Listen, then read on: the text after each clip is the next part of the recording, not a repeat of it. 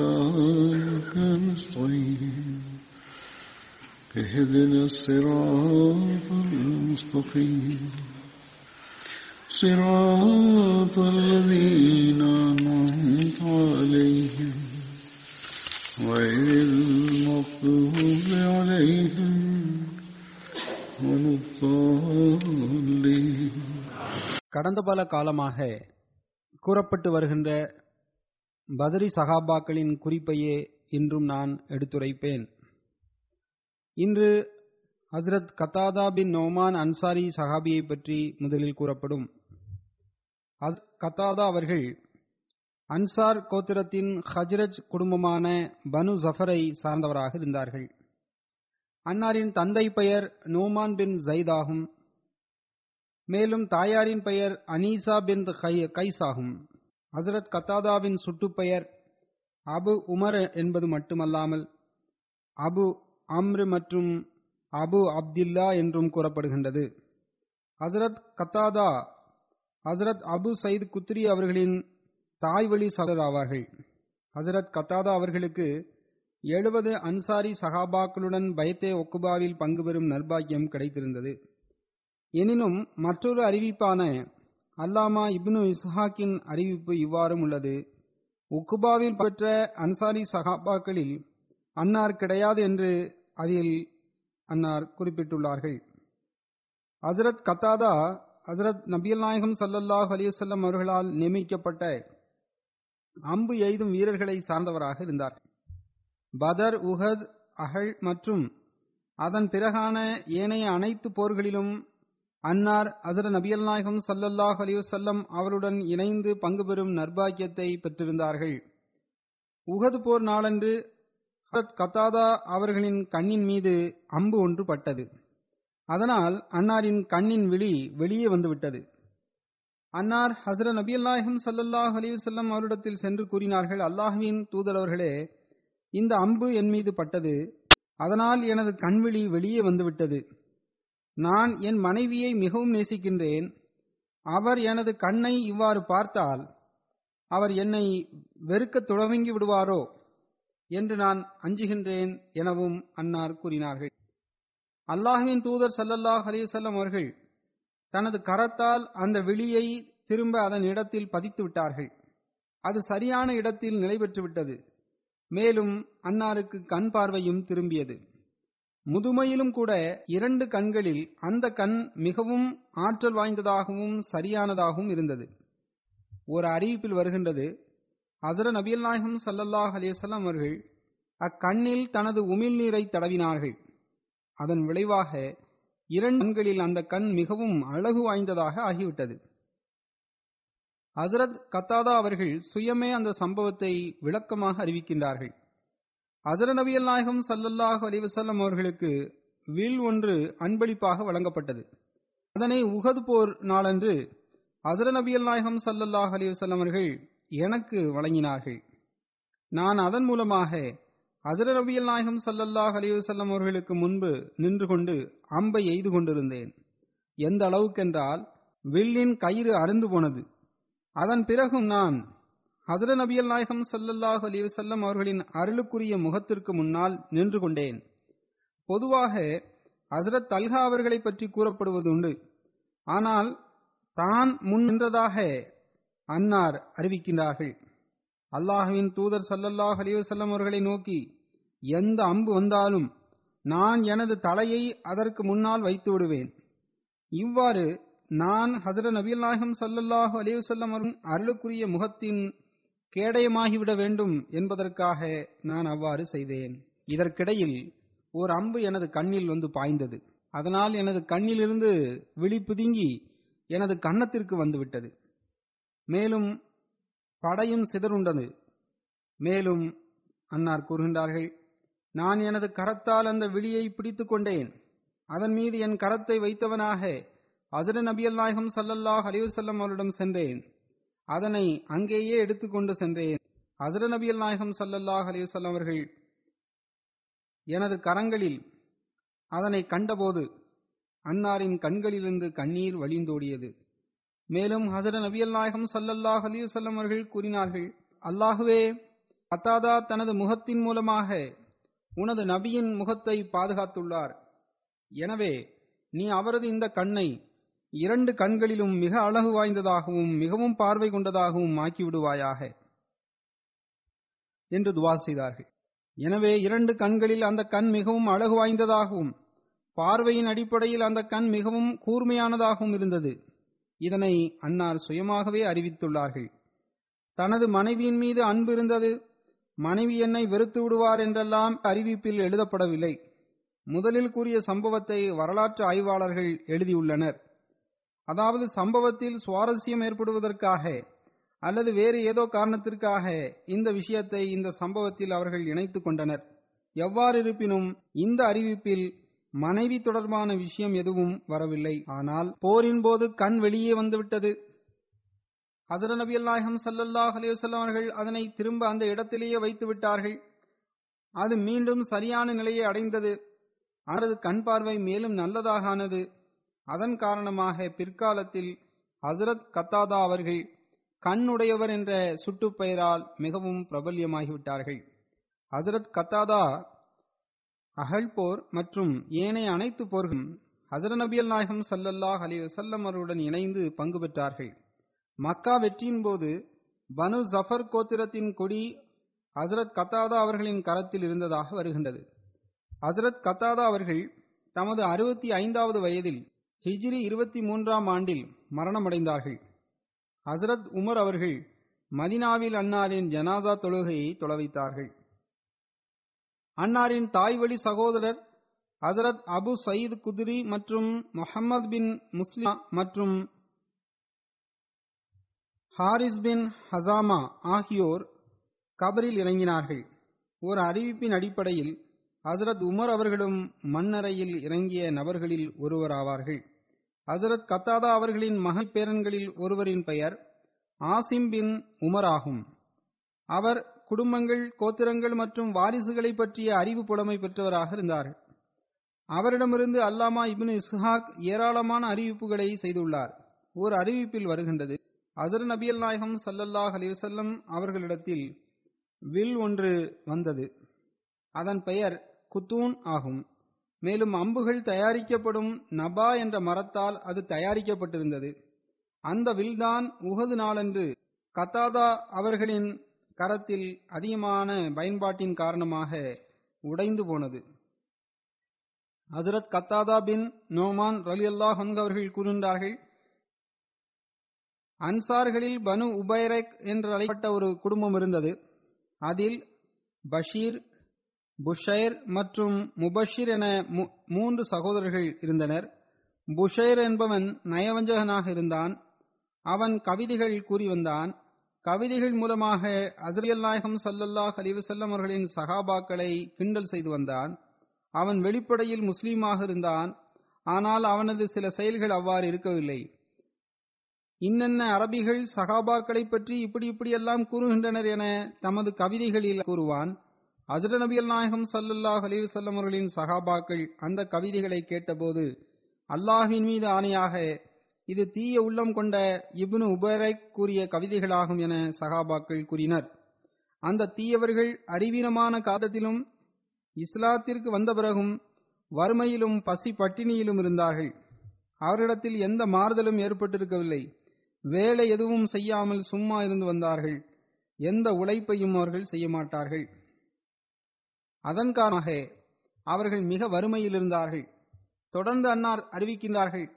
மதினாவில் பொதுவாக மக்கள் பேரிச்சம்பழம் மற்றும் கோதுமையையே உணவாக உண்டு வந்தனர். தானியங்களின் வியாபாரி எவராவது சிரியாவிலிருந்து வெள்ளை நிற கோதுமையை கொண்டு வந்தால் அரைக்கப்பட்ட மெல்லிய கோதுமையை செல்வந்தரான நபர்கள் அந்த நபரிடமிருந்து விலைக்கு வாங்கிக் கொள்வார்கள். மேலும் அதனை தங்களது சிறப்பான உணவாக வீட்டில் ஆக்கிக் கொள்வார்கள். ஆனால் அந்த நபரின் மனைவி மக்கள் பேரிச்சம்பளத்தையும் சாதாரண கோதுமையுமே உணவாக உண்டு வருவர் குறுகள் ஒருமுறை என்ன நடந்ததென்றால் ஒரு தானிய வியாபாரி சிரியாவிலிருந்து வந்திருந்தார். அப்போது எனது சிறிய தந்தை ரிஃபா பின் ஜயித் அவர்கள் ஒரு மூடை அந்த வெள்ளை நிற மைதாவினை விலைக்கு வாங்கினார்கள். மேலும் அதனை தனது குடோனில் இழுத்து விட்டார்கள். அங்கு ஆயுதங்களும் வாள்களும் இரும்பு அணிகலன்களும் வைக்கப்பட்டிருந்தன. அன்னார் மீது அநீதிழைக்கப்பட்டதாக அன்னார் கூறினார்கள். அந்த குடோனில் கொள்ளையடிக்கப்பட்டது. சுவரை உடைத்து உள்ளே திருடர்கள் நுழைந்தனர். ரேஷன் பொருட்கள் மற்றும் ஆயுதங்கள் அனைத்தையும் திருடப்பட்டன. காலை நேரத்தில் எனது சிறிய தந்தையார் என்னிடம் வந்து கூறினார்கள் எனது அண்ணன் மகனே இன்று இரவு என் மீது பெரும் அநீதி இழைக்கப்பட்டு விட்டது. நமது குடோனில் கொள்ளையடிக்கப்பட்டுள்ளது. நமது ரேஷன் பொருட்களும் ஆயுதங்கள் அனைத்தும் திருடப்பட்டு விட்டன என்று கூறினார்கள். நாங்கள் தெருவாசிகளிடம் அறிந்து கொள்ள முயற்சி செய்தோம். மேலும் மக்களிடம் விசாரித்தோம். அப்போது நாங்கள் பனு உபயரைக்கை இன்று இரவு பார்த்தோம். அவர் நெருப்பை மூட்டி வைத்தார். உங்களது உணவின் மீதே அவர் மகிழ்ச்சி அடைந்து கொண்டிருந்தார் என்பது எங்களது எண்ணமாகும் என மக்கள் எங்களிடம் கூறினர். அதாவது திருடப்பட்ட பொருளை உண்டு கொண்டு அவர் இருந்தார் என்பது அதன் பொருளாகும்.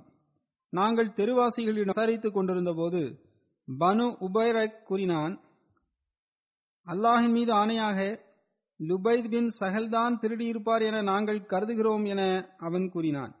அதாவது தான் குற்றம் செய்துவிட்டு வேறொரு நபர் மீது பழி சுமத்தி விட்டான்.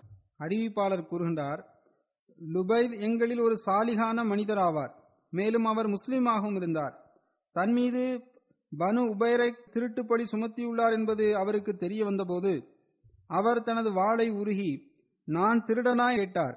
இறைவன் மீது ஆணையாக ஒன்று இந்த வாள் உம்மீது பாயும் அல்லது நீ திருட்டை கண்டுபிடித்து கொடுக்க வேண்டும் என கூறினார்கள். இவ்வாறு அன்னார் மிக கோபத்துடன் இப்படித்தான் தீர்மானிக்கப்படும் என கூறினார்கள். அப்போது சகோதரரே உங்களது வாளை விலக்கி வையுங்கள். நீங்கள் திருடர் அல்ல நீங்கள் மிகவும் நல்ல மனிதராவீர்கள் என்பதே எமது நம்பிக்கையாகும் என மக்கள் கூறினர். நாங்கள் தெருவாசிகளிடம் மேலும் விசாரித்தபோது பனு உபைரக் தான் திருடர் என்பதில் எனக்கு எந்த சந்தேகமும் எஞ்சியிருக்கவில்லை. அப்போது எனது சிறிய தந்தையார் அவர்கள்? எனது அண்ணன் மகனே நீ நபி ஸல்லல்லாஹு அலைஹி அவரிடத்தில் சென்று நடந்த சம்பவத்தை பற்றி கூறினால் எனது பொருள் எனக்கு ஒருவேளை திரும்ப கிடைத்து விடலாம் என என்னிடம் கூறினார்கள். ஹசரத் கத்தாதா பின் நோமான் அவர்கள் கூறுகின்றார்கள் நான் அதனை கேட்டுவிட்டு ஹசர நபியல் நாயகம் சல்லல்லாஹ் அலிவசல்லம் அவரிடத்தில் சென்றேன். மேலும் நமது மக்களில் ஒரு குடும்பத்தினர் அநீதி உழைத்துள்ளனர். அவர்கள் எனது சிறிய தந்தையாரான ரிஃபின் ஜைதின் வீட்டிற்கு சென்று அன்னாரின் குடோனிலிருந்து ஆயுதங்கள் மற்றும் ரேஷன் பொருட்களை கொள்ளையடித்து சென்று விட்டனர். எங்களது ஆயுதங்கள் எங்களுக்கு திரும்ப கொடுக்கப்பட வேண்டும் என நாங்கள் விரும்புகின்றோம் என நான் அசர நபி சல்லாஹ் அலிசல்லாம் அவரிடத்தில் கூறினேன். ரேஷன் பொருட்கள் அல்லது தானியத்தை பொறுத்தவரை அது எங்களுக்கு தேவையில்லை என்றும் நான் கூறிவிட்டேன்.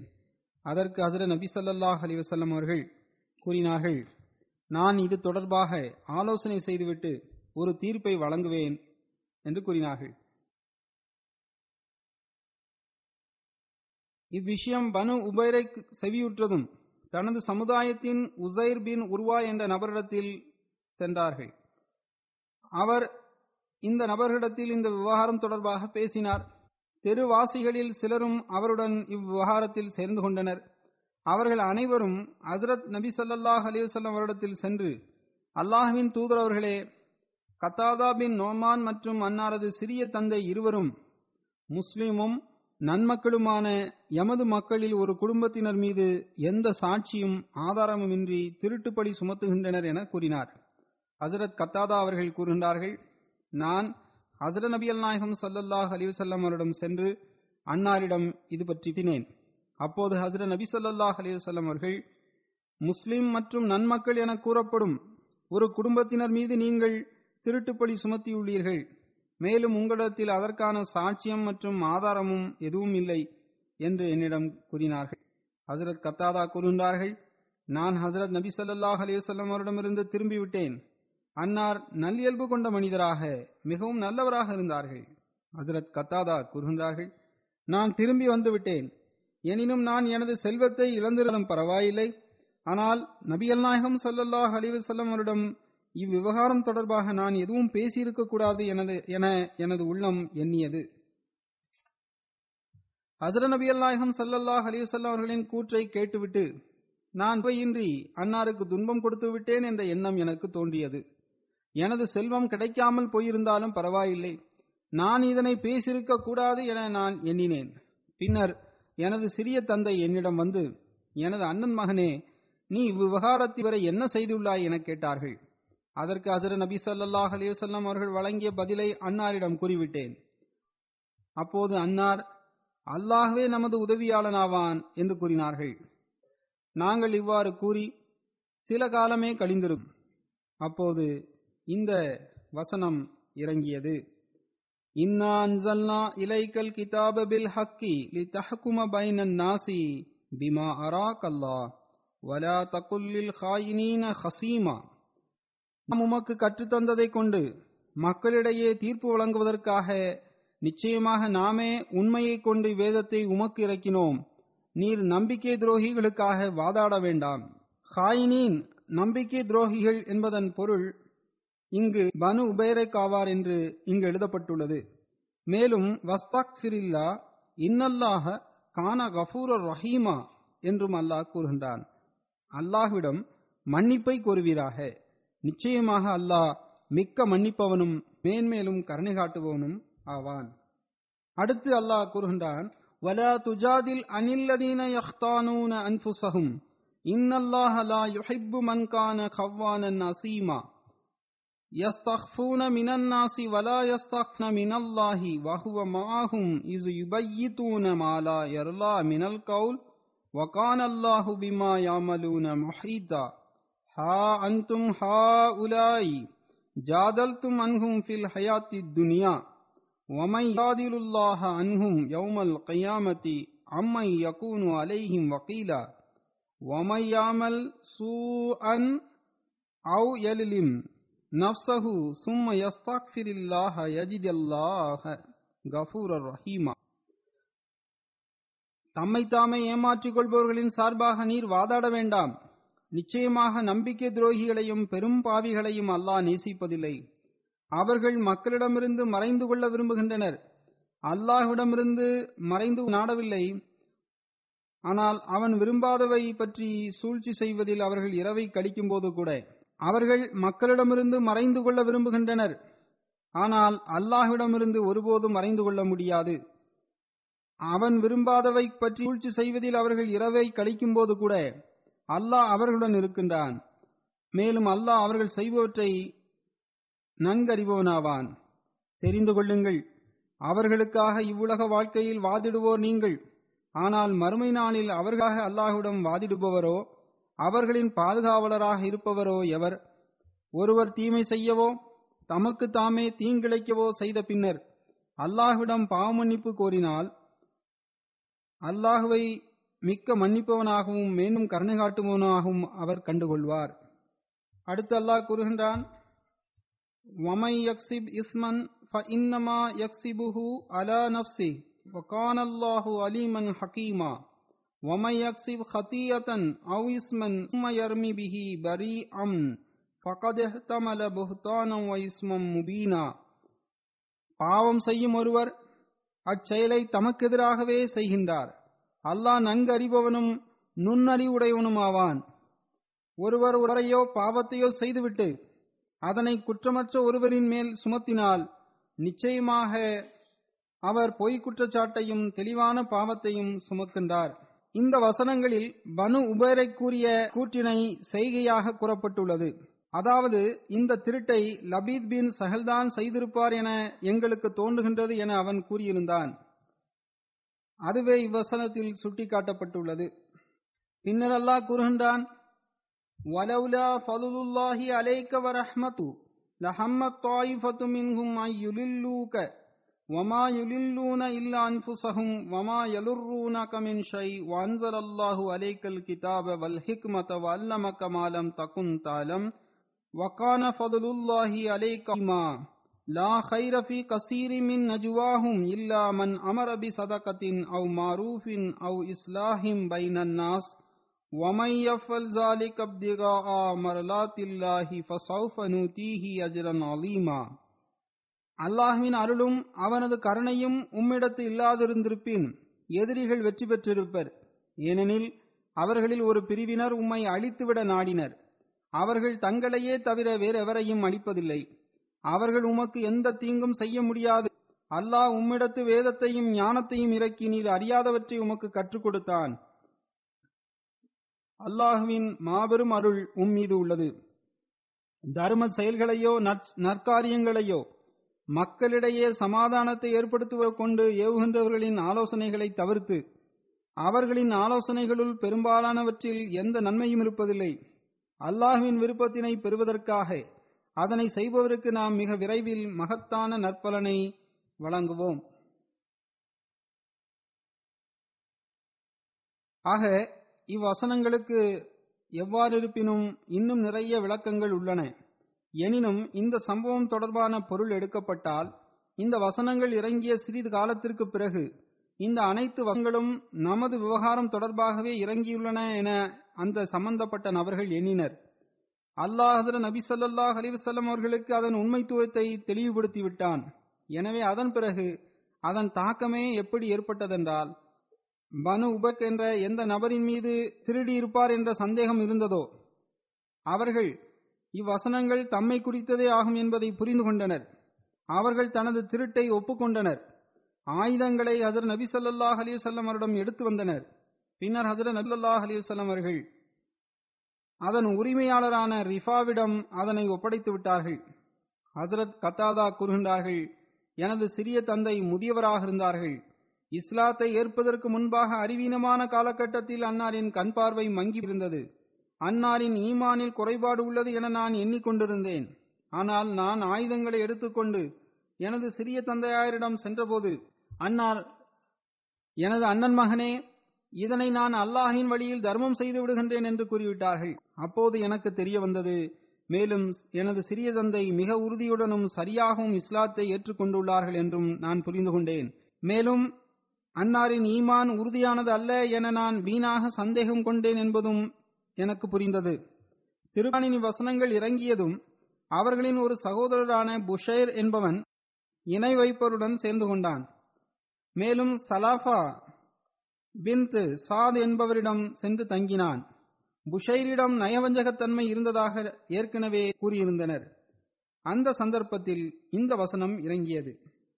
வமை யுஷாக்கிர் ரசூல மிம்பாதிமா தபையன லஹுல் ஹுதா வயத்தபே கைர وَيَتَّبِعْ غَيْرَ سَبِيلِ الْمُؤْمِنِينَ نُوَلِّهِ مَا تَوَلَّى وَنُصْلِهِ جَهَنَّمَ وَسَاءَتْ مَصِيرًا إِنَّ اللَّهَ لَا يَغْفِرُ أَن يُشْرَكَ بِهِ وَيَغْفِرُ مَا دُونَ ذَلِكَ لِمَن يَشَاءُ وَمَن يُشْرِكْ بِاللَّهِ فَقَدْ ضَلَّ ضَلَالًا بَعِيدًا நிலை தமக்கு தெளிவாக தெரிந்த பின்னர் இத்தூதரை எதிர்த்தும் நம்பிக்கை கொண்டோருடைய வழியை தவிர்த்தும் வேறொரு வழியை பின்பற்றுகின்றவரை நாம் அவர் செல்லும் வழியிலேயே அவரை செல்லவிட்டு அவரை நரக நெருப்பில் போடுவோம். அது மிக கெட்ட தங்குமிடமாகும். அல்லாஹ் தனக்கு இணையாக எதையும் ஆக்கிக் கொள்வதை ஒருபோதும் மன்னிக்க மாட்டான். இதைவிட குறைந்த இதைவிட குறைந்ததை தான் நாடியவருக்கு மன்னிப்பான்.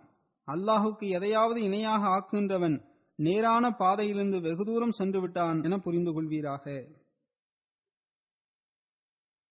அல்லாஹுக்கு எதையாவது இணையாக ஆக்குகின்றவன் நேரான பாதையிலிருந்து வெகு தூரம் சென்று விட்டான் சலாஃபா என்ற இணை வைப்பவருடன் சென்று தங்கிய போது அந்த நப் அதாவது புஷைர் என்ற அந்த நபர் இஸ்லாத்தை விட்டு விலகிவிட்டார். அப்போது ஹசரத் ஹசான் பின் சாபித் அவர்கள் தனது சில கவிதைகளின் மூலம் அவரின் துர்பாக்கியத்தை விளக்கி கூறினார்கள். இதை கேட்ட சலாஃபா பின் என்ற அந்த பெண்மணி அந்த நபரின் பொருளை சுமந்து கொண்டு வீட்டை விட்டு வெளியே வந்தார். மேலும் அதனை ஒரு மைதானத்தில் வீசிவிட்டு வந்துவிட்டார் பின்னர் அவள் அவனிடம் நீ எனக்கு ஹஸ்ஸான் பின் சாபித் அவர்களின் கவிதையையே அன்பளிப்பாக வழங்கிவிட்டீர். அதாவது அவர் உனக்காக இந்த கவிதைகளை எழுதினார். அதனால் நானும் அதிர்ந்து கொண்டேன். உன்னால் எனக்கு எந்த பயனும் கிடைக்கப் போவதில்லை. எனவே நான் உனது பொருட்களை இங்கு வைக்க மாட்டேன் என அந்த பெண்மணி கூறிவிட்டார். எனவே அந்த நயவஞ்சகன் அல்லது இணை வைப்பவனின் முடிவு இவ்வாறாயிற்று. பின்னர் ஹசரத் அபு சயீத் குதிரியிடம் இருந்து ஒரு அறிவிப்பு இவ்வாறுன்றது அதாவது ஹசரத் கத்தாதா பின் நோமான் அவர்கள் ஒருமுறை அதிகாரம் இஹ்லாஸை இரவு முழுவதும் ஓதிக்கொண்டிருந்தார்கள். அது பற்றி ஹசரத் நபி ஸல்லல்லாஹு அலிவசல்லம் அவர்களுக்கு முன் கூறப்பட்ட போது எந்த வல்லமையின் கரத்தில் எனது உயிர் உள்ளதோ அவனது ஆணையாக அதிகாரம் இஹ்லாஸ் திருக்குரானின் பாதி அல்லது மூன்றில் ஒரு பங்காகும் என ஹசரத் நபி ஸல்லல்லாஹு அலி வல்லம் அவர்கள் கூறினார்கள். அதாவது அல்லாஹுவின் ஏகத்துவம் தான் உண்மையான திருக்குரான் ஆகும் மேலும் திருக்குரானில் அதற்கான போதனை இயங்கப்பட்டுள்ளது. அபு சல்மா அறிவிக்கின்றார் ஹசரத் அபு ஹுரைரா எங்களிடம் ஹசரத் நபி சல்லாஹ் அலிவசல்லம் அவர்களின் ஹதீசுகளை கூறி வந்தார்கள். ஒருமுறை ஹசரத் நபியல் நாயகம் சல்லல்லாஹ் அலிவசல்லம் அவர்கள் கூறினார்கள் உம்மா நாளன்று ஒரு நேரம் வருகின்றது. ஒரு முஸ்லிம் தொழுது கொண்டிருக்கும் நிலையிலும் அல்லாஹுவை அல்லாஹ்விடம் நன்மையை வேண்டுபவராகவும் அந்த நேரத்தை கடந்தால் அல்லாஹ் அவர் வேண்டிய விஷயத்தை நிச்சயமாக அவருக்கு வழங்கி விடுவான் மேலும் ஹசரத் அபு ஹுரை அவர்கள் தனது கரத்தால் அது மிக குறுகிய நேரமாகும் என்று சைகை செய்து எங்களிடம் கூறினார்கள். ஹசரத் அபு ஹுரைராவின் மரணம் நிகழ்ந்ததும் அறிவிப்பாளர் கூறுகின்றார் இறைவன் மீது ஆணையாக நான் ஹசரத் அபு சயீது குதிரி அவரிடத்தில் சென்றால் அவரிடம் நிச்சயமாக அந்த நேரத்தை குறித்து கேட்பேன் என நான் எனது உள்ளத்தில் எண்ணம் கொண்டேன். அவர்கள் ஒருவேளை அது குறித்து அறிந்திருக்கலாம் எனவும் நான் எண்ணியிருந்தேன். எனவே ஒருமுறை நான் அன்னாரிடம் சென்றேன். அப்போது அன்னார் சில கம்புகளை சீர் செய்து கொண்டிருந்தார்கள். அபு சயீத் அவர்களே இது என்ன தடிகள் என நான் அவரிடம் கேட்டேன். இவை எப்படிப்பட்ட தடி இவை எப்படிப்பட்ட தடிகள் என்றால் அல்லாஹ் இதில் நமக்கு பறக்கத்தை வைத்துள்ளான். அதர நபி அல்லாஹம் சல்லாஹ் அலிவசல்லம் அவர்கள் இதனை மிகவும் விரும்பினார்கள். இதனை பிடிக்கொண்டு அன்னார் சென்று வந்தார்கள். நாங்கள் அதனை சீராக்கி ஹசர நபி ஸல்லல்லாஹு அலைஹி அவரிடம் கொண்டு சென்று வந்தோம் எனவும் அன்னார் கூறினார்கள். ஒருமுறை ஹசர நபில் நாயகம் சல்லல்லாஹ் அலைஹி அவர்கள் பள்ளிவாசலில் கிபிலாவின் திசையில் எச்சில் துப்பப்பட்டிருப்பதை கண்டார்கள். ஹசர நபி சல்லாஹ் அலிசல்லாம் அவர்களின் கரத்தில் இரு- இருந்த அந்த குச்சிகளை கொண்- குச்சிகளில் ஒரு குச்சியை கொண்டு ஹசர நபியல் நாயகம் ஸல்லல்லாஹு அலைஹி அவர்களின் கரத்தில் இந்த குச்சிகளில் ஒரு குச்சி இருந்தது. அன்னார் அதனைக் கொண்டு இதுபடுத்தியவாறு கூறினார்கள். உங்களில் ஒருவர் தொழுகையில் இருக்கும் நிலையில் முன்னோக்கி துப்ப வேண்டாம். ஏனென்றால் அவரது இறைவன் அவருக்கு முன்னால் இருக்கின்றான். அல்லாஹுவின் முன் ஆஜராகி இருக்கும்போது முன்னோக்கி உமிழாதீர்கள். எனது கருபடி அப்போது கட்டளைகள் முழுமையாக இறங்கி இருக்கவில்லை எனவேதான் இடது பக்கமோ அல்லது கால்களுக்கு கீழோ துப்புங்கள் என இந்த அறிவிப்பில் வந்துள்ளது. இந்த அறிவிப்பு புகாரியிலும் இடம்பெற்றுள்ளது. அக்காலத்தில் சாதாரண மண் நிறைந்த இடமாகவே பள்ளிகள் இருந்தது. பிறகு மண் போட்டு மூடி எச்சிலை சுத்தப்படுத்தி இருப்பார்கள். எனவேதான் கீழே துப்புங்கள் என இங்கு கூறப்பட்டுள்ளது. ஆனால் அசல் அறிவிப்பு ஒன்று உள்ளது. பிற்காலத்தில் சரியான தருபியத்து அவர்களுக்கு ஏற்பட்டது. கட்டளைகளும் முழுமையடைந்திருந்தன. அதில் என்ன உள்ளதென்றால் உங்களிடம் உள்ள போர்வையின் துணி கொண்டு மூக்கையோ அல்லது எச்சிலையோ சுத்தம் செய்யும் தேவை உங்களுக்கு ஏற்பட்டால் சுத்தம் செய்து கொள்ளுங்கள் என்று கூறினார்கள். ஏனென்றால் இப்போது பாருங்கள் கைக்குட்டை உள்ளது டிஷ்யூ பேப்பர் உள்ளன மேலும் பள்ளிவாசல்களில் விரிப்புகள் எல்லாம் விரிக்கப்பட்டிருக்கின்றன. எனவே கீழே துப்புவது ஆகமானது என்பது இதன் பொருள் அல்ல. மாறாக அக்காலத்தில் அது தற்காலிக அனுமதியாக வழங்கப்பட்டிருந்தது. அதன் பிறகு அதிர நபி சல்லாஹ் அலிஸ்லாம் அவர்கள் விளக்கமாக கூறினார்கள் ஒருவேளை மூக்கை சுத்தப்படுத்தவோ அல்லது எச்சில் துப்பவோ உங்களுக்கு தேவை ஏற்பட்டால் போர்வையின் ஒரு முனையை கொண்டு அதனை துடைத்து விடுங்கள். பின்னர் வெளியே சென்று அதை சுத்தம் செய்து கொள்ளுங்கள் என்று கூறினார்கள். அறிவிப்பாளர் கூறுகின்றார் அதே இரவில் மிகவும் கமலை பெய்தது. இஷா தொழுகைக்காக ஹஜர நபி ஸல்லல்லாஹு அலைஹி அவர்கள் அங்கு வருகை தந்தபோது திடீரென மின்னல் வெட்டியது. அப்போது ஹசரத் நபி ஸல்லல்லாஹு அலைஹி அவர்களின் பார்வை ஹசரத் கத்தாதா பின் நோமான் அவர்கள் மீது பட்டது. அப்போது ஹசர நபி ஸல்லல்லாஹு அலைஹி அவர்கள் கத்தாதாவே இரவின் இந்நேரத்தில் என்ன செய்து கொண்டிருக்கின்றீர்கள்? என கேட்டார்கள். அதற்கன்னார் அல்லாஹின் தூதர் சல்லல்லாஹ் அலிவசல்லம் அவர்களே இன்று இஷா தொழுகைக்கு மிக குறைவான மக்களே வருவார்கள் என்பது எனக்கு தெரியும். மழையும் அதிகம் பெய்து வருகின்றது. எனவே நான் தொழு கலந்து கொள்ள எண்ணி இங்கு முன்பே வந்துவிட்டேன் என கூறினார்கள். அதர் நபி ஸல்லல்லாஹு அலைஹி அவர்கள் கூறினார்கள் நீங்கள் தொழுது முடித்து விட்ட பிறகு நான் உங்களை கடந்து செல்லும் வரை காத்திருக்கவும். ஆக தொழுகையை முடித்த பிறகு ஹஜரத் நபி ஸல்லல்லாஹு அலைஹி அவர்கள் ஹசரத் கத்தாதா அவர்களிடம் ஒரு ஒன்றினை வழங்கினார்கள். அதை பெற்றுக்கொள்ளுங்கள் எனவும் கூறினார்கள். மேலும் இது உங்களுக்கு பத்து அடி முன்பும் பத்து அடி பின்பும் ஒளி வழங்கும் எனவும் கூறினார்கள். மேலும் நீங்கள் உங்கள் வீட்டில் நுழைந்தவுடன் அங்கு ஒரு மூலையில் ஏதாவது ஒரு மனிதனின் நிழல் தென்பட்டால் அவன் பேசுவதற்கு முன்பே இந்த தடியை கொண்டு அவனை அடித்து விடுங்கள் எனவும் கூறினார்கள். ஏனெனில் அவன் ஷைத்தானாக இருப்பான் என்றும் கூறினார்கள். ஆக அன்னார் அவ்வாறே செய்தார்கள். அபு செய்து கூறுகின்றார்கள் இதன் காரணமாகவே நாங்கள் இந்த தடிகளை அதிகமாக விரும்புகின்றோம். இந்த தடிகள் எங்களுக்கு ஹசரத் நபி சல்லாஹ் அலிசல்லாம் அவர்கள் வழங்கிய தடிகளாகும். நாங்கள் சிறப்பான முறையில் ஹசரத் நபி சல்லாஹ் அலிசல்லாம் அவர்களின் பயன்பாட்டிற்காக அதனை சீராக்கி கொடுத்து வந்தோம். பின்னர் ஹசரத் நபி சல்லாஹ் அலிசல்லாம் அவர்கள் அதனை எங்களிடமே திருப்பி கொடுத்து விடுவார்கள். இன்னும் ஏராளமான பறக்க இந்த தடிகளில் உள்ளன. எனவேதான் இதனை நான் சீராக்கி வருகின்றேன் என்று அன்னார் கூறினார்கள். பின்னர் அபு சல்மா கூறுகின்றார்கள் அபு சைதே ஹசரத் அபு ஹுரைரா ஜும்மா நாளன்று வரக்கூடிய நேரம் தொடர்பான ஹதீசுகளை எங்களுக்கு கூறியிருந்தார்கள் என்று நான் கூறினேன். உண்மையில் இது தொடர்பான கேள்வி கேட்கவே அன்னார் அங்கு சென்றிருந்தார்கள். பின்னர் அங்கு தடிகளை அன்னார் சரி செய்து கொண்டிருந்ததால் அது பற்றி பேசத் தொடங்கிவிட்டார்கள். எனவே இப்போது அன்னார் மீண்டும் கேள்வியின் பக்கம் வருகின்றார்கள். அன்னார் அறிவிக்கின்றார்கள் அபு ஹுரேரா அவர்கள் இவ்வாறு ஹதீஸ் ஒன்றை கூறினார்கள். அதாவது ஜும்மா நாளன்று வருகின்ற துவா ஒப்புக்கொள்ளப்படும் அந்த நேரத்தை குறித்து உங்களுக்கு தெரியுமா என கேட்டார்கள். அதற்கு அன்னார் கூறினார்கள் நான் ஹசர நபி சல்லா அலைஹி அவரிடம் அந்நேரத்தை குறித்து கேட்டேன். அதற்கு எனக்கு முதலில் அந்நேரம் அறிவிக்கப்பட்டது. ஆனால் லைலத்துல் கதர் இரவை போன்று அதுவும் எனக்கு மறக்கடிக்கப்பட்டு விட்டது பின்னர் நான் அங்கிருந்து புறப்பட்டு ஹசரத் அப்துல்லா பின் சலாமாவிடம் சென்று விட்டேன் என அபு சலாமா கூறுகின்றார்கள். முசன்னத் அகமது பின் ஹம்பலில் ஒரு அறிவிப்பு உள்ளது. அதில் ஜும்மா நாளன்று எந்த நேரத்தை பற்றி கூறப்பட்டுள்ளதோ அந்நேரம் தொடர்பாக பல்வேறு தரப்பட்ட அறிவிப்புகள் உள்ளன. அதில் கூறப்பட்டுள்ள மூன்று வேறு அறிவிப்புகள் அல்லது விஷயங்கள் நமக்கு தெரிய வருகின்றன. முதலாவதாக ஜும்மாவிற்கிடையில் அந்த நேரம் வருகின்றது. இரண்டாவதாக பகலின் இறுதி பகுதியில் அந்த நேரம் வருகின்றது என பல்வேறு அறிவிப்புகள் மூலம் நமக்கு தெரிய வருகின்றது. மூன்றாவதாக அசர் தொழுகைக்கு பிறகு அந்த நேரம் வருகின்றது. எனவே அந்த அறிவிப்புகளை இப்போது இங்கு எடுத்துரைக்கின்றேன். ஹசரத் அபு ஹுரைரா அவர்கள் அறிவிக்கின்றார்கள்.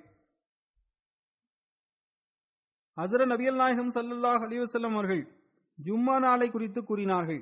ஒரு முஸ்லிம் அடியார் தொழுது கொண்டிருக்கும் நிலையில் அதனை அடைந்தால் அல்லது அல்லாஹ்விடம் அந்த நேரத்தில் எதனை வேண்டினாலும் அது நிச்சயம் அவருக்கு வழங்கப்படும். அப்படிப்பட்ட ஒரு நேரம் ஜும்மா நாளன்று வருவதாக ஹசர நபி ஸல்லல்லாஹு அலைஹி அவர்கள் கூறினார்கள். மேலும் ஹசர நபி ஸல்லல்லாஹு அலைஹி அவர்கள் தனது கரத்தால் அது மிக குறுகிய நேரம் என்று சைகை செய்து காட்டினார்கள். அதாவது அந்நேரம் மிக குறைவான நேரமாக இருக்கும் என கூறினார்கள். அடுத்து சஹி முஸ்லிமில் அறிவிப்பு ஒன்றுள்ளது. அபு பராபின் அபு மூசா அஷி அவரிடமிருந்து அறிவிக்கின்றார்கள். அன்னார் கூறுகின்றார்கள் ஹசரத் அப்துல்லா பின் உமர் அவர்கள் என்னிடம் நீங்கள் உங்கள் தந்தையாரிடமிருந்து ஜும்மா நாளன்று வரும் நேரம் குறித்த அதர நபி சல்லாஹ் அலைஹி அவர்களின் க- ஹதீஸை குறித்து செவியுற்று இருக்கின்றீர்களா என கேட்டார்கள். அதற்கு ஆம் என நான் கூறினேன். அந்த நேரம் என்பது இமாம் அமர்ந்ததிலிருந்து தொழுகையை முடிக்கும் வரையிலான நேரம் என ஹசர நபி சல்லாஹ் அலைஹி அவர்கள் கூறியதை நான் கேட்டேன் என அன்னார் கூறினார்கள். அடுத்து ஒரு அறிவிப்பு ஹசரத் அப்துல்லா பின் சலாம் அவர்கள் கூறினார்கள். ஒருமுறை நான் ஹசரத் நபி ஸல்லல்லாஹு அலைஹி அவர்கள் அமர்ந்திருந்த போது கேட்டேன் நாம் அல்லாஹின் வேதத்தில் ஜும்மா நாளன்று வருகின்ற ஒரு நேரத்தை பற்றிய குறிப்பை பார்க்கின்றோம். அதில் நம்பிக்கை கொண்ட அடியார் தொழுது கொண்டும் அல்லாத்தில் துவா செய்து கொண்டும் இருக்கின்றார். ஆனால் அவர் அந்நேரத்தை அடையாளம் காணவில்லை. எனினும் அல்லாஹ் அவரது தேவையை முழுமை செய்து வருகின்றான். ஹசரத் அப்துல்லா கூறுகின்றார்கள் ஹசர நபி சல்லாஹ் அலைஹி அவர்கள் என்னிடம் சைகை செய்தவாறு அந்த நேரம் சிறிய பகுதி அல்லது குறைந்த நேரம் என கூறினார்கள். பின்னர் நான் அது எந்த நேரம் என கேட்டேன்? அதற்கு அதர் நபி சல்லாஹ் அலைஹி அவர்கள் அது பகல் நேரத்தின் இறுதி நேரமாகும் என்று கூறினார்கள். அதாவது சூரியன் மறைவதற்கு சமீபத்தில் உள்ள நேரம் என்று அதன் பொருளாகும். அது தொழுகைக்கான நேரம் இல்லையே என நான் கேட்டேன். அதற்கு அதிர நபி ஸல்லல்லாஹு அலிவசல்லம் அவர்கள் ஏன் இல்லை? என கூறினார்கள். நம்பிக்கை கொண்ட அடியார் தொழுதுவிட்டு அமர்ந்து விட்டால் பின்னர் தொழுகைக்காக அவர் காத்திருக்கின்ற போது அவர் தொழுகையிலேயே இருக்கின்றார். தொழுகைக்கு பிறகு அவர் திக்ரையிலாகி இறைவனை நினைவு கூர்ந்து கொண்டிருந்தால் அது தொழுகையின் நிலையே ஆகும். மேலும் அதில் துவாவிற்கான நிலையே அவரிடத்தில் ஏற்படும் என்றும் கூறினார்கள். அடுத்து ஒரு அறிவிப்பு ஹசரத் அபு ஹுரேரா அவரிடமிருந்து வருகின்றது. ஹசரத் நபி சல்லாஹ் அலிஸ்வல் அவர்கள் கூறினார்கள் ஜும்மா நாடு ஒரு நேரம் வருகின்றது. ஒரு முஸ்லிம் அந்நேரத்தில் அல்லாஹ்விடத்தில் நன்மையை வேண்டியவாறு கடந்தால் அல்லாஹ் அதனை அவருக்கு நிச்சயம் வழங்கி விடுவான் அது அசருக்கு பிறகான நேரமாகும். இங்கு ஜும்மா நாள் என்று அசருக்கு பிறகான நேரம் என அறிவிப்பில் வருகின்றது. இது முசன்னத் பின் ஹம்பலில் இடம்பெற்றுள்ள அறிவிப்பாகும். அடுத்த ஒரு அறிவிப்பு வருகின்றது. அந்த நேரத்தை குறித்து கேட்கப்பட்டது. அப்போது ஆஹிரு சாத்துன் நஹார் என நபி சல்லாஹ் அலைஹி அவர்கள் கூறினார்கள். அதாவது அது பகலின் இறுதி பொழுது நேரமாகும். இது தொடர்பாக விளக்கமளித்தவாறு ஓரிடத்தில் தப்சீரில் ஹசரத் முஸ்லிம் மோத் ரசி அல்லாஹ் அவர்கள் கூறியுள்ளார்கள் ஜும்மா மற்றும் ரமலானிற்கும் நெருங்கிய ஓர் ஒப்புமை உள்ளது. அது என்னவென்றால் ஜும்மா துவா ஒப்புக்கொள்ளப்படும் நாளாகும் ரமலானும் துவா ஒப்புக்கொள்ளப்படும் மாதமாகும். ஜும்மா தொடர்பாக அதர நபி சல்லா அலிஸ்வல் அவர்கள் கூறினார்கள் ஒருவர் தொழுகைக்காக பள்ளிக்கு வருகை தந்து மௌனமாக அமர்ந்து திக்ரேயில் ஈடுபட்டு கொண்டு இமாமிற்காக காத்திருக்க வேண்டும். பின்னர் மன நிறைவுடன் குத்துபாவை கேட்டு ஜமாத்தான தொழுகையில் பங்கு பெற்றால் அந்த நபருக்கு இறைவனுடைய சிறப்பான பறக்கத்துகள் கிடைக்கும். மேலும் ஜும்மா நாளன்று ஒரு நேரம் வருகின்றது. அதில் மனிதன் எதுவா செய்தாலும் அது ஒப்புக்கொள்ளப்படும். அன்னார் எழுதியுள்ளார்கள் இறை சட்டத்திற்கேற்ப அந்த ஹதீஸிற்கு நிச்சயம் ஒரு விளக்கம் கொடுக்க வேண்டும். அல்லாஹுவின் நடைமுறைக்கும் இறை சட்டத்திற்கும் ஏற்புடைய துவாக்களே இறைவனால் ஒப்புக்கொள்ளப்படும். தவறான வகையிலான துகள் எந்நிலையிலும் இறைவனால் ஒப்புக்கொள்ளப்படாது. அல்லாஹுவின் நடைமுறைக்கும் ஏற்புடைய மற்றும் ஆகுமான துவாக்களுமே இறைவனால் ஒப்புக்கொள்ளப்படும். ஆயினும் இது மாபெரும் அருக்குடையாக உள்ளது. ஆனால் அதே நேரத்தில் அது சாதாரண காரியமும் அல்ல. ஜும்மா நேரம் சுமார் இரண்டாவது பாங்கிற்கு அல்லது அதற்கு சிறிது நேரத்திற்கு முன்பு தொடங்கி தொழுகைக்கு பிறகு சலாம் கொடுக்கின்ற வரையிலான நேரமாகும். இந்த இரண்டு நேரத்தையும் சேர்த்துவிட்டால் அதாவது குத்பா சிறியதாக இருந்தால் அந்நேரம் அரை மணி நேரமாகும். ஒருவேளை குத்பா நீண்டதாக இருந்துவிட்டால் அந்நேரம் ஒன்றரை மணி நேரமாக கூட இருக்கலாம். இந்த ஒரு மணி நேரம் அல்லது ஒன்றரை மணி நேரத்தில் ஒரு தருணம் இவ்வாறு வருகின்றது. அதில் மனிதன் துவாதால் அந்த துவா ஒப்புக்கொள்ளப்பட்டுவிடும். ஆனால் அந்த தொண்ணூறு நிமிட காலத்தில் துவா ஒப்புக்கொள்ளப்படும் நேரம் முதல் நிமிடத்திலா அல்லது இரண்டாவது நிமிடத்திலா அல்லது மூன்றாவது நிமிடத்திலா என்பது மனிதனுக்கு தெரியாது. எந்த அளவுக்கென்றால் அந்த தொண்ணூறு நிமிட காலத்தில் இறுதி வரை எந்த நிமிடத்தை குறித்தும் அது துவா ஒப்புக்கொள்ளப்படுவதற்கான நேரம் என்று நம்மால் கூற முடியாது. அதாவது ஒரு வகையில் துவா ஒப்புக்கொள்ளப்படக்கூடிய அந்த தருணத்தை தொண்ணூறு நிமிடத்திலும் நாம் வேண்டும். மேலும் எவர் தொண்ணூறு நிமிடம் வரை தொடர்ந்து துவா செய்து கொண்டிருப்பாரோ அவரால் மட்டுமே துவா ஒப்புக்கொள்ளப்படக்கூடிய அந்த தருணத்தை தேடுவதில் வெற்றி பெற முடியும். தொண்ணூறு நிமிடம் தொடர்ந்து துவா செய்து கொண்டிருப்பதும் கவனத்தை தொழுகையில் நிலைநாட்டுவதும் அனைவராலும் செய்கின்ற பணி அல்ல மிக கடினமான வேலையாகும். ஹசரத் முஸ்லிம் ரசியல்லா அவர்கள் எழுதியுள்ளார்கள் சில நபர்களால் ஐந்து நிமிடம் கூட தமது கவனத்தை நிலைநாட்ட முடிவதில்லை. உதாரணமாக நான் தற்போது தொழுகைக்காக இங்கு வந்துள்ளேன் மனிதனும் அங்கும் பார்வையை வீசுகின்றான். நான் குத்பாவிற்கு முன்பு சிலரை கண்டேன். அவர்கள் சுண்ணத்துகளை தொழுது கொண்டிருந்தனர் திடீரென அவர்களின் கண்கள் இங்கும் அங்கும் நோட்டமிட்டன. சுண்ணத் தொழுவதில் ஒன்றரை நிமிடம் அல்லது இரண்டு நிமிடங்களே ஆகின்றன. ஆயினும் அந்த குறுகிய நேரத்தில் கூட அவர்கள் சில முறை இடப்பக்கமும் சில முறை வடப்பக்கமும் பார்க்கின்றனர். சில முறை இடப்பக்கமும் சில முறை வலப்பக்கமும் பார்த்து கொண்டிருந்தனர். சில முறை பூமியின் பக்கமும் சில முறை வானத்தை நோக்கியும் அவர்கள் பார்த்து கொண்டிருந்தனர். ஒன்னரை இரண்டு நிமிடத்தில் அவர்களால் கவனத்தை நிலைநாட்ட முடியவில்லை. இந்த நிலை இருக்குமென்றால் தொண்ணூறு நிமிடங்கள் வரை துவா செய்து கொண்டிருப்பதும் திக்ரைலாகி செய்து கொண்டிருப்பதும் கவனத்தை ஒரே பக்கம் நிலைநிறுத்தி வைப்பதும் அவ்வளவு எளிய காரியம் அல்ல எனவே ஒரு தருணத்தை பற்றி இங்கப்பட்டுள்ளது என்றாலும் அதற்காக தொடர்ந்து கவனத்தை நிலைநாட்டுவது மிக அவசியமாகும். இது மாபெரும் உழைப்பை எதிர்நோக்கும் காரியமாகும். அதற்காக கடும் முயற்சிகளை உங்களுக்கு செய்ய நேரிடும். அது எளிதான காரியமும் அல்ல. நாம் துவா செய்து அது அந்த நிமிடத்தில் கபுலாகி என்பதும் அல்ல. அது எந்த நிமிடம் என்பது மனிதனுக்கு தெரியாது. எனவே அசல் விஷயம் என்னவென்றால் அது எளிதான பணி அல்ல என்று நான் குறிப்பிட்டேன். ஜும்மாவின் வரக்கத்துகளை பெறுவதற்கு பெரும் உழைப்பின் தேவை உள்ளது. நான் குறிப்பிடப் போகும் இரண்டாவது சஹாபியின் பெயர் அப்துல்லா பின் மலூன் ஆகும். ஹசரத் அப்துல்லா பின் மலூன் அவர்கள் குறைஷிய கோத்திரமான பனு ஜமாலை சார்ந்தவராக இருந்தார்கள்.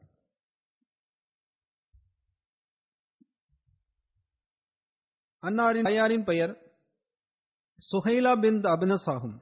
அன்னார் ஹசரத் உஸ்மான் பின் மலூன் மற்றும் ஹசரத் குதாமா பின் மலூன் மற்றும் ஹசரத் சாயிப் பின் மலூன் ஆகியோரின் சகோதரர் ஆவார்கள். இவர்கள் அனைவரும் அப்துல்லா பின் உமர் அவர்களுக்கு உறவால் மாமா ஆவார்கள். ஹசரத் உமர் அவர்கள் இவர்களின் சகோதரியான ஜைனப் பின் மலூன் அவர்களுடன் திருமணம் செய்திருந்தார்கள். யசீத் பின் ரோமான் அவர்கள் அறிவிக்கின்றார்கள் ஹசரத் அப்துல்லா பின் மலூன் மற்றும் ஹசரத் குத்தம்மா பின் மலூன் அவர்களும் ஹசரத் நபி சல்லாஹ் அலிவசல்லாம் அவர்கள் தாரே அர்க்கமிற்கு சென்று இஸ்லாத்தின் பக்கம் மக்களை அழைப்பதற்கு முன்னரே இஸ்லாத்தை ஒப்புக்கொண்டிருந்தார்கள். ஹசரத் அப்துல்லா பின் மலூன் மற்றும் அன்னாரின் மூன்று சகோதரர்களும் அது ஹசரத் குத்தாமா பின் மலூன் ஹசரத் உஸ்மான் பின் மலூன் மற்றும் ஹசரத் சாயிப் பின் மலூன். ஆகியோர் அபிசீனியாவை நோக்கி ஹிஜ்ரத் செய்தவர்களில் அடங்குவார்கள். அபிசீனியாவில் தங்கியிருந்த நிலையில் குறைஷிகள் ஈமான் கொண்டு விட்டதாக அவர்களுக்கு செய்தி கிடைத்தது. அதனால் அவர்கள் திரும்பி வந்தனர். இதை பற்றி முன்னரும் நான் கூறியிருக்கின்றேன். அதாவது முஸ்லிம்களின் துன்பங்கள் உச்சத்தை தொட்டபோது ஹசரத் நபி சல்லாஹ் அலைஹி அவர்கள் முஸ்லிம்களிடம் நீங்கள் அபிசீனியாவிற்கு செல்லுங்கள். அங்கு அரசர் நீதிமான் ஆவார் அவரது ஆட்சியில் எவர் மீதும் அநீதி இழைக்கப்படுவதில்லை என கூறினார்கள். அக்காலத்தில் அபிசீனியாவில் வலிமையான கிறிஸ்துவ அரசாங்கம் நிலைபெற்றிருந்தது அங்குள்ள அரசர் நஜாசி அரசர் எனவும் அழைக்கப்படும் எவ்வாறு இருப்பினும் அதிர நபி சல்லாஹ் அலிவசன் அவர்கள் கூறியதனால் நபித்துவ வருடத்தின் ஐந்தாவது ஆண்டில் பதினோரு ஆண்களும் நான்கு பெண்களும் அபிசீனியாவை நோக்கி ஹிஜ்ரத் செய்து சென்றனர். அது அவர்களின் நர்பாக்கியமாக இருந்தது. ஏனால் அவர்கள் மக்காவிலிருந்து வெளியேறி தெற்கு நோக்கி பயணம் செய்தவாறு ஷுவாய்பா என்ற இடத்தை அடைந்தார்கள். அது அக்காலத்தில் அரபு நாட்டின் துறைமுகமாக கருதப்பட்டது. அப்போது அல்லாஹ் அவர்கள் மீது அருள் செய்தார். அவர்களுக்கு வணிகக் கப்பல் ஒன்று கிடைத்துவிட்டது. அது அபிசீனியாவிற்கு செல்வதற்கு முற்றிலும் தயாராக இருந்தது. ஆக முஹாஜிரின்கள் பாதுகாப்பாக அதில் அமர்ந்து பயணித்தனர். கப்பல் புறப்பட்டு சென்றது. அபிசீனியாவை சென்றடைந்ததும் முஸ்லிம்கள் மிக அமைதியுடன் வாழ்க்கையை கணர் இறைவா இறைவா என கூறியவாறு அவர்கள் அநீதிகளிலிருந்து விடுதலை பெற்று வந்தனர். ஆனால் சில வரலாற்று ஆசிரியர்கள் கூறியது போன்று அவர்கள் திரும்பி வந்தது ஏற்கனவே கூறப்பட்டு விட்டது. அதாவது முஹாஜிரீன்கள் அபிசீனியாவிற்கு அதிக காலம் கூட கழிந்திருக்கவில்லை. ஒரு வதந்தி ஒன்று வேகமாக பரவியது. அதாவது அனைத்து குறைஷிகளும் மக்காவில் முஸ்லிம்களாகிவிட்டனர் என்ற செய்தி அவர்களுக்கு கிடைத்தது. மக்காவில் முற்றிலும் அமைதி ஏற்பட்டுவிட்டது என்றும் கூறப்பட்டது. இந்த செய்தியின் விளைவு என்னவாயிற்று என்றால் முஹாஜிரீன்கள் சற்றும் சிந்திக்காமல் மீண்டும் திரும்பி வந்துவிட்டனர். அவர்கள் மக்காவிற்கு அருகில் வந்தடைந்த பிறகு அது தவறான செய்தி என்பது அவர்களுக்கு தெரிய வந்தது முஹாஜிரீன்கள் அபிசீனியாவிலிருந்து திரும்பி வந்துவிட வேண்டும் என்பதற்காக காபிர்கள் செய்த முயற்சியாக அது இருந்தது. இனி அவர்கள் மிக கடினமான தருணத்தை எதிர்கொள்ள நேரிட்டது. அவர்கள் அனைவருக்கும் வேறெந்த வழியும் இல்லை. சிலர் வழியிலேயே திரும்பி சென்று விட்டனர் மேலும் சிலர் மக்காவின் ஆற்றல் படைத்த சிலரின் இடைக்களத்தை பெற்றுக்கொண்டனர். பின்னர் ஹசரத் நபி சல்லாஹ் அலிவசல்லாம் அவர்கள் ஹிஜ்ரத் செய்யுங்கள் என வழிகாட்டினார்கள். ஏனைய முஸ்லிம்களும் ரகசியமாக ஹிஜ்ரத் செய்வதற்கு ஆயத்தமானார்கள். சந்தர்ப்பம் கிடைத்ததும் மெதுமெதுவாக முஸ்லிம்கள் மக்காவை விட்டு ஏறிக்கொண்டே சென்றனர். இறுதியில் அபிசீனியாவிற்கு ஹிஜ்ரத் செய்த முஹாஜிரின்களின் எண்ணிக்கை நூறை தொட்டது. அதில் பதினெட்டு பெண்களும் மற்றவர்கள் ஆண்களுமாக இருந்தனர். அதேபோன்று இரண்டாவது ஹிஜ்ரத்தும் நிகழ்ந்தது. எவ்வாறு இருப்பினும் அப்துல்லா பின் மலூன் முதல் ஹிஜ்ரத்தின் போது திரும்பி வந்தார்கள். பின்னர் திரும்பி சென்றார்களா இல்லையா என்பது நமக்கு தெரியவில்லை. நமக்கு கிடைத்த அறிவிப்புகளிலிருந்து இவ்வாறுதான் தெரிய வருகின்றது. ஹசரத் அப்துல்லா பின் மலூன் ஹிஜ்ரத் செய்து பின்னர் மதீனாவை வந்தடைந்தார்கள். அப்போது ஹசரத் நபி ஸல்லல்லாஹு அலைஹி அவர்கள் அன்னாருக்கும் சஹல் பின் உபைதுல்லாக்கும் இடையில் சகோதரத்துவ பந்தத்தை ஏற்படுத்தினார்கள். ஒரு அறிவிப்பின் அடிப்படையில் ஹசரத் அப்துல்லா பின் மலூன் மற்றும் ஹசரத் உத்பா பின் ஆமி ஆகியோருக்கும் இடையில் ஹசரத் நபி சல்லாஹ் அலைஹி வஸல்லம் அவர்கள் சகோதரத்துவ பந்தத்தை ஏற்படுத்தினார்கள். ஹசரத் அப்துல்லா பின் மலூன் தனது மூன்று சகோதரர்களான ஹசரத் உஸ்மான் பின் மலூன் ஹசரத் குத்தாமா பின் மலூன் மற்றும் ஹசரத் சாயிப் பின் மலூன் ஆகியோருடன் பதர் யுத்தத்தில் ஹசரத் நபி சல்லாஹ் அலிவசல்லம் அவருடன் பங்கு பெற்றார்கள். ஹசரத் அப்துல்லா பின் மலூன் அவர்கள் ஹசரத் உஸ்மான் அவர்களின் கிலாஃபத் காலகட்டத்தில் ஹிஜ்ரி முப்பதாம் ஆண்டில் தனது அறுபதாவது வயதில் மரணமடைந்தார்கள். அல்லாஹ் இந்த சஹாபா அந்தஸ்துகளை மென்மேலும் உயர்த்தி கொண்டே செல்வானாக. ஆமீன்.